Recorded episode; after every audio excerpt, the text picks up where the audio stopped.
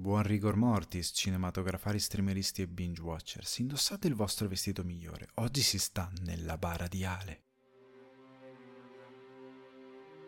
Qui Alessandro Di Guardi, macabro traghettatore di anime di Nella bara di Ale, accompagnato dalle tetre melodie di Alessandro Moro per Limoncello. In questa puntata di Nella bara di Ale vi consiglierò una serie di film per soddisfare i vostri putrescenti palati, sperando sopravviviate alla lunga notte delle streghe. Mettetevi comodi, si comincia. Ragazzi, bentrovati, ragazzi e ragazze, bentrovati e bentornati sul divano di Ale. Oggi lo speciale di Halloween che come da tradizione arriva contemporaneamente sul canale YouTube Alessandro Di Guardi e sulle piattaforme podcast in modo tale da soddisfare tutti voi e tutte le vostre esigenze. C'è un setup particolare per entrambi i medium perché voglio darvi qualcosa di un certo livello. Questa volta uso una soundtrack, soundtrack, parliamo così, di, di, un mio cortometraggio che è Limoncello, che ci sta molto bene a tema Halloween, ci sta molto bene per il giorno dei morti. Eh, vi consiglio di andarlo a vedere sul mio canale YouTube se vi va. Quella che sentite in sottofondo è la bellissima melodia composta da Alessandro Moro e che accompagna tutto il cortometraggio vi consiglio di andarlo a, a vedere se vi va cercate tutti gli easter egg, fatemi sapere se li trovate, ditemi cosa ne pensate, è, sempre, è bello che sia lì, è ormai, è ormai, tanti anni ma mi piace comunque spalmarlo in continuazione. Veniamo comunque alla puntata di oggi. Come ehm, da tradizione, nello speciale di Halloween io cerco di consigliarvi qualcosa che vi possa accompagnare durante la notte delle streghe o il weekend delle streghe, visto che cade appunto nel weekend lungo, quindi da venerdì a lunedì avrete di che divertirvi, anzi a venerdì a domenica, lunedì anche avrete di che eh, divertirvi per quanto riguarda Halloween e tutto quello che concerne. Vi do dei film che hanno intenti diversi, che hanno mostri diversi e che cercheranno di intrattenervi in modo altrettanto diverso. Eh, l'idea è anche quella di, ecco, eh, per, per, per, Halloween io voglio un po' anche giocare con la festa, quindi appunto vi propongo dei, dei, titoli horror che hanno, alcuni tendono un po' più alla commedia, anche se dark, alcuni tendono un po' più al fantastico, però voglio cercare di coprire un po' tutto quello che può essere interpretato come horror in modo tale da incrociare i gusti di chiunque. E ovviamente scelgo film che sono facilmente reperibili, non vi consiglio roba che magari mi piacerebbe anche arrivare a consigliare, ecco, roba che magari vi costringe a dire ok amico mio, vai su Amazon, te lo compri e ti arriva tanto domani, cioè ti arriva comunque molto velocemente, ti fai questa spesa perché è comunque un grande film però al momento ho scelto di consigliarvi qualcosa che potete reperire facilmente sulle piattaforme e ho deciso di prendere un po' tutte le piattaforme, le maggiori piattaforme che potete avere un po' tutti in modo tale da garantire a chiunque una scelta. Avete un range di scelta tra le piattaforme principali e quindi potete scegliere l'orrore che vi piace di più. E quindi cominciamo questa cavalcata e partiamo da un film di fantasmi, da un film che è una sorta di comedy horror che è Sospesi nel tempo del 1996 che trovate su Sky o Now, regia di Peter Jackson, sceneggiatura di Fran Walsh e Peter Jackson, protagonisti Michael J. Fox, Jeffrey Combs, Trini Alvarado, eh, Jake Beasy, Peter Dobson e R. Lee Army. Allora, Parliamo un secondo della nascita di questo film. Questo film è nato eh, durante la lavorazione di Le creature del cielo di Peter Jackson, eh, dove ebbe appunto l'intuizione alla base di Sospesi nel tempo, ovvero eh, il mito dei fantasmi, la vita dopo la morte, cosa ci, si cela. Lui ebbe questo, eh, questo trigger e quindi andrò eh, a creare, a scrivere la sceneggiatura di Sospesi nel tempo insieme appunto a Fran Walsh. E produzione esecutiva di Robert Zemeckis, l'idea piacque talmente tanto che Robert Zemeckis si incaricò della produzione esecutiva anche perché c'è un utilizzo dei VFX eh, piuttosto importante con la compagnia eh, Weta, Weba Digital, adesso non mi sto ricordando il nome della compagnia, comunque la compagnia neozelandese che ha curato poi gli effetti del Signore DNL eccetera eccetera che è abbastanza uno dei leader del settore e che qua fa un lavoro incredibile, quindi da qui l'interesse di Zemeckis che è sempre molto interessato alla sperimentazione. E comunque abbiamo la soundtrack di Danny Elfman e abbiamo comunque un film che come da, da mania eh, del buon eh, Jackson nonostante sia ambientato eh, nel Nord America se non ricordo male è girato in Nuova Zelanda è comunque girato in Nuova Zelanda ed è stupendo a livello di paesaggi. Se non te lo vengono a dire che è girato in Nuova Zelanda, non è che ci arrivi proprio. È comunque perfettamente credibile che sia una cittadina eh, degli Stati Uniti. Eh, ci sta perfettamente. Soundtrack, dicevo appunto, di Danny Elfman. La trama è molto semplice. Dopo un tragico incidente automobilistico che uccide la moglie, Frank Bannister sviluppa la capacità di vedere e interagire con i fantasmi, decidendo di aprire una truffaldina agenzia acchiappa fantasmi con l'aiuto dei suoi assistenti ectoplasmatici. Quando uno spirito demoniaco inizia a mettere gli abitanti del Pacifico Midwest americano, a mietere, scusate, non aveva senso mettere, mietere gli abitanti del Pacifico Midwest americano, Frank indaga, scoprendo una terrificante storia di fantasmi.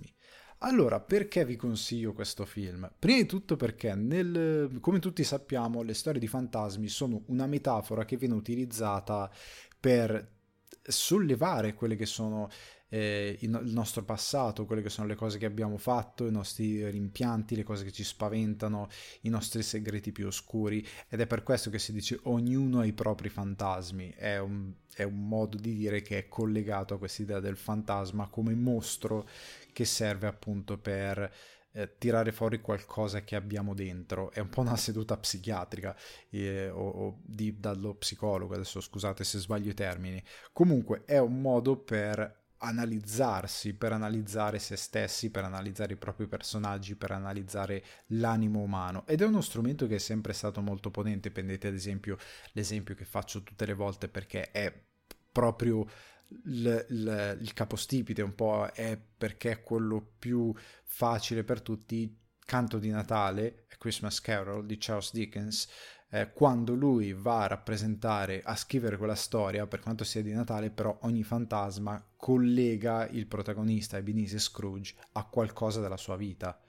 Ok? Che non è solo eh, passato, eh, vita, morte, è una questione anche di cosa è lui, le cose che lo hanno formato, cosa lui nasconde. Eh, e i fantasmi sono la rappresentazione delle cose di cui ha paura, ma anche delle cose che compongono il suo animo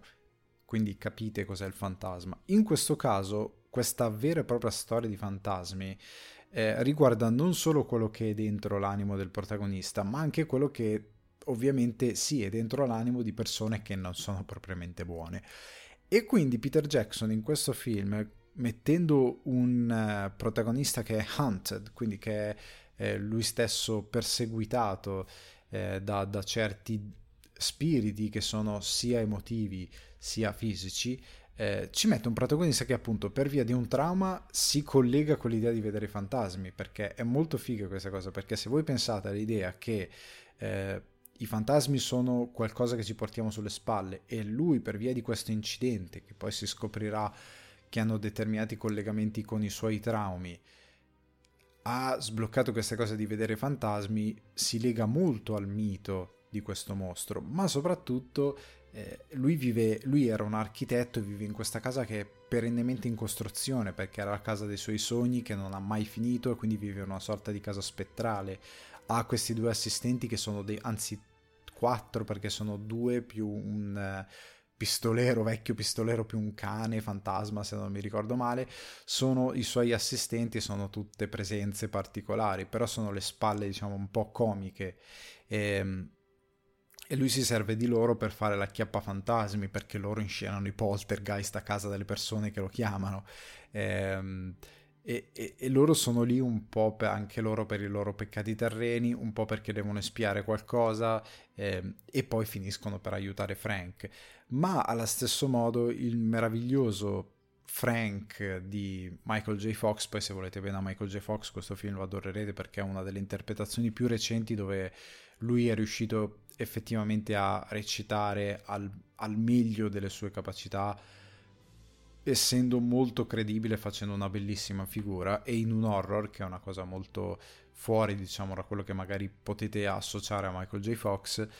però ecco la cosa molto bella è che allo stesso tempo per quanto ci sia questa visione del fantasma c'è anche una visione più orrorifica cioè di, fan- di assassini, omicidi, serial killer e questo fantasma che ha, sembra quasi la morte, che torna a mietere le vittime di queste cittadine in un modo super cruento e molto spaventoso perché il film a tratti è spaventoso, non è semplicemente una cosa che fa ridere perché i toni sono molto cupi, fate conto che c'è sempre pioggia anche quando c'è un po' di sole però è tutto plumbeo ha una, un'atmosfera perfetta una cosa che non, non si direbbe ehm, cioè nel senso che anche la location, il modo in cui hanno settato dove è ambientato il film ti dà veramente una bella sensazione di eh, fantasmi, di qualcosa che sia ehm, maledetto, comunque ti dà un'idea, eh, anche il setup, il setting del film, di, di, del, del mood di quello che è la storia. Ed è spaventoso anche come lui riesce poi a inserirci la commedia. Cioè, eh, Jackson è comunque quello di Bad Taste, Bad Taste Splatters, lui aveva fatto alieni, zombie, qua fa fantasmi, però sceglie di essere comunque orrorifico, ma nonostante lui ti offra delle scene di puro orrore, delle scene di paura, eh, dei racconti anche molto ehm, di, di, di omicidio, anche molto efferati, però allo stesso tempo si prende poco sul serio perché riesce ad esempio Harley Army che è l'interprete del sergente Hartman in Full Metal Jacket, qua torna per fare un fantasma che è sostanzialmente la parodia del sergente Hartman di Full Metal Jacket. E in un ruolo molto piccolo, però fa spaccare da ridere. E tu pensi a quel personaggio, e comunque anche se non ci pensi e non lo conosci, ti fa spaccare comunque da ridere, funziona. Eh, come allo stesso tempo c'è questo ispettore dell'FBI che è Jeffrey Combs, straordinario, che è un attore eh, reanimator, se non ricordo male, un attore horror molto famoso soprattutto per gli appassionati, che qua ha un ruolo di questo agente dell'FBI che è fissato col paranormale, che è, che è tutto segnato, cioè, ha delle fisse particolari, c'è dei tic particolari, ed è un personaggio comico per quanto grottesco, perché è una comicità molto grottesca a tratti, che è difficile da dimenticare, cioè ti rimane impresso perché è folle. Comunque qua, secondo me, Jackson fa uno dei, dei, suoi film più belli, cioè Sospesi nel tempo insieme alle Creature del Cielo, che Creature del Cielo ricordate che conquistò David Lynch alla mostra d'arte cinematografica di Venezia e gli valse il Leone d'Argento per la regia, cioè comunque è un film che ha conquistato tantissimo Creatore del Cielo, ma Creature del Cielo, i Signori di Anelli che hanno dimostrato che è un ottimo tecnico e via discorrendo, questo sospesi nel tempo, eh, Splatters, eh, Bad Taste, comunque hanno, sono film che hanno dimostrato le capacità di questo regista a livelli massimi. E qua veramente anche qua è un ottimo film per Halloween. Vi volete fare una serata dove vi volete divertire con una storia di fantasmi che però non va a prendersi in qualcosa di troppo drammatico, ma che ha del dramma, ha del grottesco, ha del surreale, ha del paranormale, però vi fa anche divertire, questo è perfetto. È veramente perfetto. Anzi, un po' rosichi perché eh, avresti, eh, avresti voluto più di questo tipo di cinema da parte eh, di, di Peter Jackson ed è un po' un peccato che lo abbia perso. Comunque, Sospesi nel tempo del 96 di Peter Jackson lo trovate su Sky e Now. Invece veniamo a qualcosa di serial killer, horror comedy, anche qui eh, anche qui molto grottesca come horror comedy, però serial killer. Perché serial killer? Ora vi spiego la mia scelta, però vi dico prima il film giustamente, che è The Voices del 2014 che trovate su Prime Video. Regia di Marianne Satrapi, sceneggiatura di Michael R. Perry, cast, incredibile già dal primo nome, Ryan Reynolds, Gemma Arterton, Arterton, Anna Kendrick, Jackie Weaver. Trama Jerry è un uomo molto tranquillo malato di, ma malato di schizofrenia, che controlla grazie a farmaci antipsicotici. Lavora presso una fabbrica di vasche da bagno, ottenuto grazie all'aiuto della sua psichiatra e si innamora di una sua collega, ma nella sua vita fin troppo ottimista, controllata dai farmaci, è vittima di allucinazioni in cui sente i suoi animali domestici parlargli. Il gatto, Mr. Whiskers, lo vuole convincere di essere un serial killer, mentre il cane Bosco cerca di portarlo sulla retta via. Quando un omicidio sconvolge la cittadina in cui vive, Jerry si ritrova in una serie di situazioni in cui non saprà più distinguere la realtà dalla fantasia. Allora, due note. Eh, Marianne Satrapi è la regista e sceneggiatrice dell'adattamento di Persepolis, grandissimo film, e ha eh, diretto recentemente Radioactive, il film su Marie Curie con Rosamund Pike. Michael R. Perry invece ha scritto un bel po' di roba tipo Wayward Pines, Altered Carbon, Sweet Tooth, l'adattamento eh, di Netflix e questo film è andato in premiera al Sundance 2014 ricevendo tantissime belle critiche e secondo me all'epoca funzionò poco col pubblico perché c'era poco la fascinazione per i serial killer, nel senso che grazie a quel eh, genio psicopatico di David Fincher ci siamo tutti un po', abbiamo iniziato tutti a condividere con lui la fascinazione per i serial killer e la, la, voglia di scoprire questi personaggi, come ragionano, da dove vengono. Quel tipo di storia ci ha molto affascinato. Eh, Dexter è stato un po' un precursore, pur essendo di fantasia non reale. Però ecco, quel tipo di mitologia ci ha affascinato, ne siamo tutti rimasti folgorati e ora io sono sicuro se questo film uscisse ora, cioè facciamo un modifichiamo la linea temporale, prendiamo The Voice e lo mandiamo al cinema oggi, oggi fa il botto, secondo me. È un film che secondo me se lo andate a guardare vi divertite un sacco, perché è proprio la fascinazione finceriana, perché abbiamo un personaggio che dimenticate Jeffrey Dahmer, dimenticate Mindhunter, perché Jerry è un serial killer un po' atipico per certi versi, nel senso che lui è un po' tra il figlio di Sam, che diceva ah il cane mi dà gli ordini, come no? E un po' psycho, un po' Norman Bates, con determinati legami alla madre e via discorrendo. E Reynolds riesce a riempire molto bene questo protagonista eh, e gli dà un'incarnazione drammatica e surreale che è molto interessante perché sostanzialmente hai questo ragazzo che è schizofrenico che capisce in ogni singolo momento, in ogni cosa che dice, in ogni movimento che fa, in ogni cosa che è sulla corda. Cioè è una mentalità che è lì sulla corda pronta a spezzarsi da un momento all'altro ed è veramente basta una risposta A, una risposta B e questa, questa corda di violino si spezza e tu lo percepisci per tutto il film e Reynolds è bravissimo a tenere questa linea anche perché lui dimentica un po' la sua voglia di avere parlantina di fare continuamente battute, gioca in sottrazione e sfrutta con la sua carica eh, comica, drammatica, eccetera, eccetera, solo ed esclusivamente per dare vita al personaggio e lo fa molto bene, è davvero bravo qua Reynolds. Eh, e, e la, la, cosa interessante è che quella, appunto quella sua carica comica va nella, nel dipingere surrealmente questo personaggio che proprio perché prende i psicofarmaci, anzi non proprio perché prende i psicofarmaci, ma più che altro perché è un po' in fuga psicogena, cioè nel senso che lui per via di determinate cose che ha vissuto, che verranno spiegate lungo il film, ha un trauma talmente forte che il suo cervello ha deciso di schermarlo dalla realtà mettendogli una sorta di filtro. Quindi lui lavora tipo in questo posto dove fanno vasche da bagno, però tipo loro le, le tute da lavoratori sono rosa shocking, come se fosse Barbie che è chiaro che non è così, probabilmente le loro tute saranno grigio scuro, però lui le vede rosa shocking, cioè il simbolo è, è tutto, è, anche perché poi lui inizia ad avere le allucinazioni, è tutto, vede le farfalle, ha visioni angeliche delle ragazze di cui si innamora, eh, lui è completamente schermato rispetto alle cose orribili che succedono nel mondo. E la cosa divertente è che questa cosa cane e gatto che sono praticamente la sua coscienza, cioè, è, non è spoiler, è chiaro fin da subito perché lui sente parlare il cane e il gatto, cosa potrà essere mai. E il gatto, che è una verità assoluta, che è un animale infame, non mi odiate però è così, eh, che perché non è leale, il gatto lo sappiamo tutti, eh, p- per natura.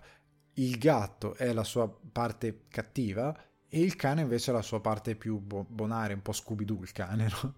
Eh, ed è molto divertente questa cosa, è molto divertente i siparietti che crea Takanegatto, è molto bello come lui sostanzialmente tu un, un po' ti avvicini a lui emotivamente perché lui capisci che non è cattivo, lui è incredibilmente danneggiato e non sa davvero quello che sta facendo. Cioè molte cose sono eh, quasi accidentali, cioè lui sembra quasi maledetto, non, non vorrebbe fare del male ma finisce per fare del male ed è un film che ti fa ridere perché, cioè, ti fa ridere in modo grottesco. Non è che ti spacchi, ti butti per terra, non è quel, quella demenzialità lì. È horror comedy perché va sul grottesco e quindi hai queste reazioni, ma per come sono costruite le situazioni, non tanto perché c'è qualcosa di demenziale. E allo stesso tempo, però, ti terrorizza perché ci sono dei momenti in cui eh, momenti di omicidi, momenti di sangue, eccetera, eccetera, che sono veramente efferati. Quindi si passa da una cosa veramente disturbante, ecco se vogliamo usare questa parola, a delle teste che parlano nel frigorifero. E questa cosa c'è anche nel trailer, quindi non è spoiler è il carattere, ba- è la, pa- la, partenza base del film. Comunque, io ve lo consiglio tantissimo. Rimanete per i titoli di coda perché la prima parte dei titoli di coda, come, vo- come ora si usa fare i titoli di coda, la prima parte in VFX, in quel film hanno fatto dei titoli di coda stupendi che si collegano a cosa succede nel film e a come si conclude il film e fanno davvero spaccare e mostrano tutto l'estro di questo film, tutta la potenzialità di Reynolds espressa benissimo qui e ehm, veramente vi racconta un serial killer dall'inizio alla fine, una storia completa nell'arco di un film facendolo molto bene, facendovi divertire, terrorizzandovi in alcune cose, facendovi provare un enorme disgusto per altre cose e ehm, secondo me vi fate un grandissimo favore perché in una notte vi riuscite a godere la storia di un serial killer inventato ma pur sempre terrificante. Veniamo all'horror sci-fi per l'horror sci-fi, anzi vi, vi riassumo una cosa, ehm, The Voices su Prime Video, ok? Prime Video, The Voices. Andiamo avanti. Horror sci-fi, questa è l'alta categoria. La ragazza che sapeva troppo, aka The Girl with All the Gifts, del 2016, lo trovate su Netflix, eh, regia di Cole McCartney, sceneggiatura di Mike Carey, eh, regi- eh, cast, scusate, Gemma Arterton, anche qui, Paddy Considine, quindi se state guardando o se avete finito di guardare eh, La casa dei draghi, Paddy Considine torna, Glenn Close e Segna Nanua. Allora, trama che non so perché questa volta la trama, come se fosse il retto di copertina, ve la leggo direttamente dalla fonte, è lunghissima. Allora, la maggior parte dell'umanità è stata infettata da una variante di un fungo noto come Opicordyceps unilateralis gli infetti, chiamati famelici, perdono ogni facoltà mentale e si nutrono di carne sana. La malattia si diffonde attraverso il sangue e la saliva, ma può anche diffondersi attraverso spore create dal fungo. Con il sussidio di militari e psicologi, i pochi sopravvissuti vivono in una posizione di Birmingham creata per trovare una cura. La dottoressa Caroline Caldwell studia un gruppo di bambini che sono ibridi di seconda generazione, in parte famelici e in parte umani. A differenza della prima generazione, i bambini sono in grado di mantenere le loro facoltà mentali e perdono il controllo solo quando avvertono l'odore umano. Tra loro c'è Melanie, una bambina di 10 anni del quoziente intellettivo alto, definita soggetto numero 1. Melanie è ormai prossima alla dissezione, ma quando un banco di famelici attacca la base riesce a scappare con l'aiuto della sua insegnante Helen. Allora, molti di voi che sono dei videogiocatori diranno, diranno ma questo è un rip-off di The Last of Us? In parte sì. Allora, è una mia speculazione, però The Last of Us è uscito nel 2013, cioè il 2013 è arrivato al pubblico. Questo film, è tratto, che è del 2016, è tratto da un romanzo che è uscito nel 2014. Ora, io non vorrei, però mi sembra un po' un ripoffino. Cioè, mi sembra che... Ah, storia interessante. Si è fatto due note e si è fatto la sua versione. A me sembra un po' così, anche se questo fungo crea degli infetti e non proprio dei diciamo dei, de, delle varianti come in The Last of Us, però c'è un'altra cosa palesemente uguale che vabbè, comunque. Allora, due note, Cole McCartney eh, ha diretto, questo è il suo esordio alla regia per un lungometraggio, però ha diretto alcuni episodi di Peaky Blinders della seconda stagione, eh, regista dell'episodio Black Museum di Black Mirror della stagione 4, mentre Mike Carey, il, plagia- il presunto plagiatore, è fumettista e scrittore inglese che ha scritto Lucifer, Hellblazer, tanta roba DC, X-Men e appunto il libro La ragazza che sapeva troppo, da cui poi del 2014 da cui poi è stato tratto il film. Allora, perché vi consiglio questo film? Perché che trovate su Netflix, vi ricordo. Eh, perché qua l'infetto è interessante. È interessante non tanto perché perché va a analizzare l'essere umano in modo romeriano, perché pone perché diventa protagonista prima di tutto, perché con questa scusa che ci sono degli infetti che sono comunque pericolosi, perché questa ragazza è un infetto che appunto se sente l'odore della carne umana ti mangia, perde il controllo e ti mangia, per quanto lei cerchi diciamo di controllarsi perché si rende conto di avere un'intelligenza e comunque di essere eh, viva, tra virgolette, anzi senza virgolette lei si rende conto di poter essere un essere umano e quindi cerca di andare oltre. Poi è una ragazza molto intelligente, come lo sono in verità tanti suoi compagni di classe, diciamo così. Tuttavia, questa scusa mette in moto un ragionamento sul fatto di dire ok, benissimo, abbiamo questa sorta di nuova umanità. Come si fa? Nel senso che eh, l'umano vuole trovare la cura, però mette in moto l'idea di sì, però intanto quell'essere umano, come dice la maestra fin da subito, è comunque un essere umano, cioè può essere istruito, può imparare, può imparare matematica, fisica, eh, letteratura, eh, ha purtroppo questa cosa che in teoria si potrebbe curare, in teoria non si sa, però è pur sempre un essere umano, è una sorta di evoluzione post malattia dell'essere umano che si è adattato, tra virgolette, pe- perché è nato in condizioni XYZ che scoprirete guardando il film e quindi va avanti. E quindi pone un dilemma a questo punto. Soprattutto andando avanti il film, non vi dico niente, però pone un dilemma interessante sull'umanità, un po' nuova carne cronenberghiana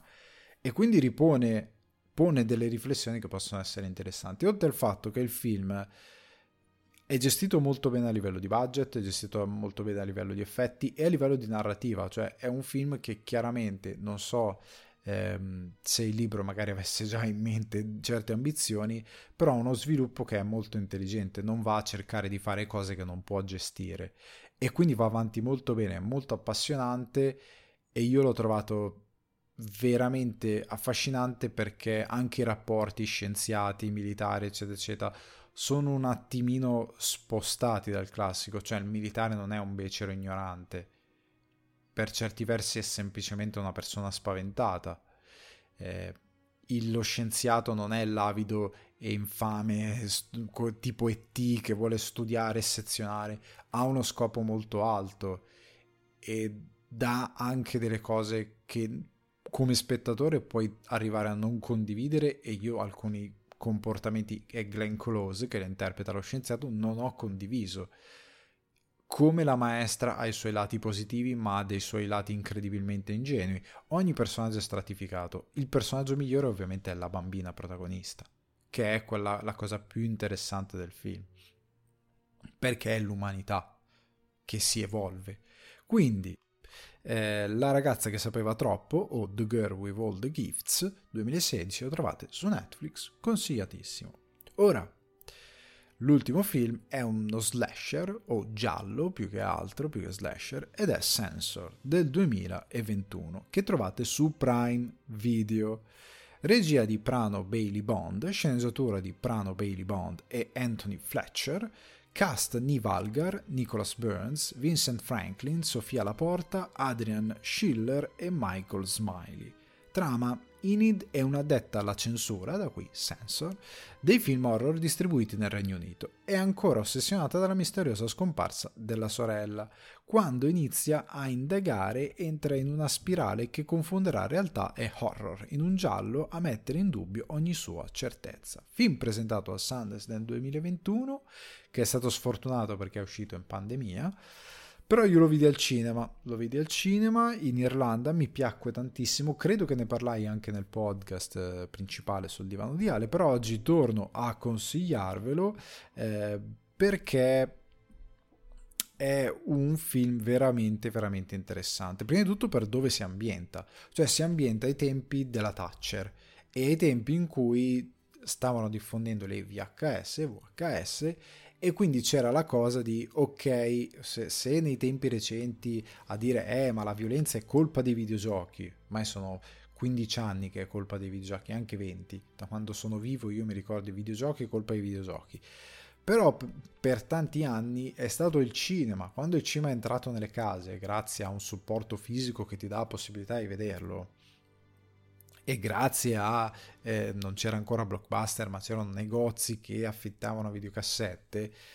tanti film, tanto cinema, anche straight to video, quindi direttamente in video, è nato e ha fatto arrivare alla corte delle persone opere che non si erano mai viste, tipi di orrore che non si erano mai visti. E quindi, come al solito, conservatori e rimbecilliti di varia natura hanno iniziato a dire ecco il cinema eh, sta influenzando la gente, la violenza è colpa del, del cinema, perché non è mai colpa eh, delle cose che arrivano a fare le persone stesse per colpa loro o della società che crea determinati psicopatici, che è un'altra bellissima scusa,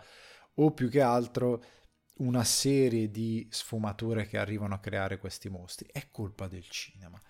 Cosa che meravigliosa discusse Wes Craven, mi pare in Scream 2, dove c'è Timothy Oliphant, se non ricordo male, che dice no, ma il cinema non crea ehm, gli psicopatici, al massimo li rende un po' più creativi. Wes Craven aveva, eh, o Wes Craven, se lo volete pronunciare correttamente, aveva già capito tutto. Comunque in questo film, ambientato in quel contesto, perfetto per fare un giallo storia dell'orrore, questa Enid, che è una detta alla censura molto scrupolosa, eh, dopo un omicidio che eh, riporta a galla determinati traumi del suo passato, perché praticamente lei inizia a essere accusata di aver portato questo determinato film alla gente e quindi ha ispirato un terribile caso di omicidio. Contestualmente c'è un trauma che riaffora dal suo passato, ovvero la scomparsa della sorella, e in quello stesso momento c'è questo regista horror cult molto famoso che realizza un film che è incredibilmente simile agli eventi che hanno portato alla scomparsa della sorella. E quindi lei inizia a trovare degli indizi che sono un po' nella, nel, nel confine tra immaginazione e realtà per la quale lei ricomincia a indagare perché ha questo enorme senso di colpa che viene a galla. E più il film va avanti, più l'indagine va avanti, un po' come un giallo Ehm, di, di, del nostro argento o, o, o, anche un, non saprei dire baviano, però per certi sensi baviano anche per l'utilizzo di colori e altre cose, o per un anche giallo inglese degli anni 40-50, eh, anzi più 60, scusate, 50 non tanto. Comunque, eh, ecco, un po' tante ispirazioni che hanno portato Edgar Wright a girare eh, l'ultima notte a Soho ecco stavo cercando il titolo corretto, Ultima notte a So, tutte queste ispirazioni sono il contesto e il, quello che porta avanti il film. Ed è meraviglioso perché è un giallo costruito molto bene, molto interessante, si fonda sul cinema, eh, continua a giocare anche con i formati visivi quando deve, è pieno di momenti in cui vengono ricreati stilemi di quel cinema horror dell'epoca, eh, tipo gli assassini come la bestia, le case nel bosco dove viene macellata la gente. Eh, è veramente interessante perché riporta a galla l'idea del discorso della censura, eh, di questa cosa che le opere d'arte ispirano atti violenti, eh, ma soprattutto riporta un tema che a me piace moltissimo, cioè di una protagonista, un protagonista che entra in, in una storia tanto semplice all'inizio quanto via via sempre più sfilacciata e folle andando avanti. Cioè, è, è, questa è la fattura anche dei film linciani, eh, di tutti quei film giallo o orrorifici che hanno una partenza molto solida e più più vanno avanti un po' come un noir, si sfilacciano, la realtà inizia a esistere sempre di meno, inizia a diventare la follia dei personaggi o la, la paura e l'horror la vera realtà del film e quindi quella domina e prende il sopravvento. E il film è meraviglioso, è veramente... Eh, Prano Bailey Bond è stata bravissima a ricreare alcuni stili migliorifici visivi, coi formati e vedi scorrendo. Eh, alcuni momenti ti prendono veramente in contropiede, sono ansiogeni, sono terrificanti, sono proprio da giallo, sono da... Eh, veramente se ci metti la musica dei goblin in alcuni momenti in cui c'è lei che cammina in questi sottopassaggi degli anni 80 inglesi la notte, la sera tardi, eh, Nivalgar, bravissima, eh, che cammina appunto in questi sottopassaggi ed è tutto plumbeo, è tutto verde, è tutto grigio anche come si veste lei. E e lei si guarda attorno ed, è, attorno ed è terrificante e se sotto ci mettessi di Dario Argento nessuno se la pregherebbe a male perché perfe- sarebbe perfetta sarebbe veramente perfetta eh, comunque io Sensor ve lo consiglio tantissimo lo trovate su Prime Video se volete ritornare appunto a quel tipo di eh, film horror giallo di un'altra epoca che comunque gioca con eh, la realtà, che gioca con le ossessioni del protagonista, che gioca col genere stesso, questo è un film meraviglioso, è perfetto. Eh, vi potete fare anche un double bill secondo me, cioè vi guardate questo è un altro film, perché comunque sono tutti film che eh, forse quello più lungo è La ragazza che sapeva troppo, forse. Tutti gli altri sono film che hanno una durata sotto le due ore, cioè mm, un'ora e mezza, un'ora e quaranta. Sono tutti film perfetti per una bella notte di Halloween perché vanno dritti al punto, non navigano andando alla deriva in cose senza senso, non vogliono fare più di quello che la loro trama e il loro contesto potrebbe fare, sono perfetti per una bellissima notte di Halloween e ognuno ha un mostro diverso. Quindi ragazzi, io spero che questo speciale vi sia piaciuto e vi auguro una buona notte delle streghe.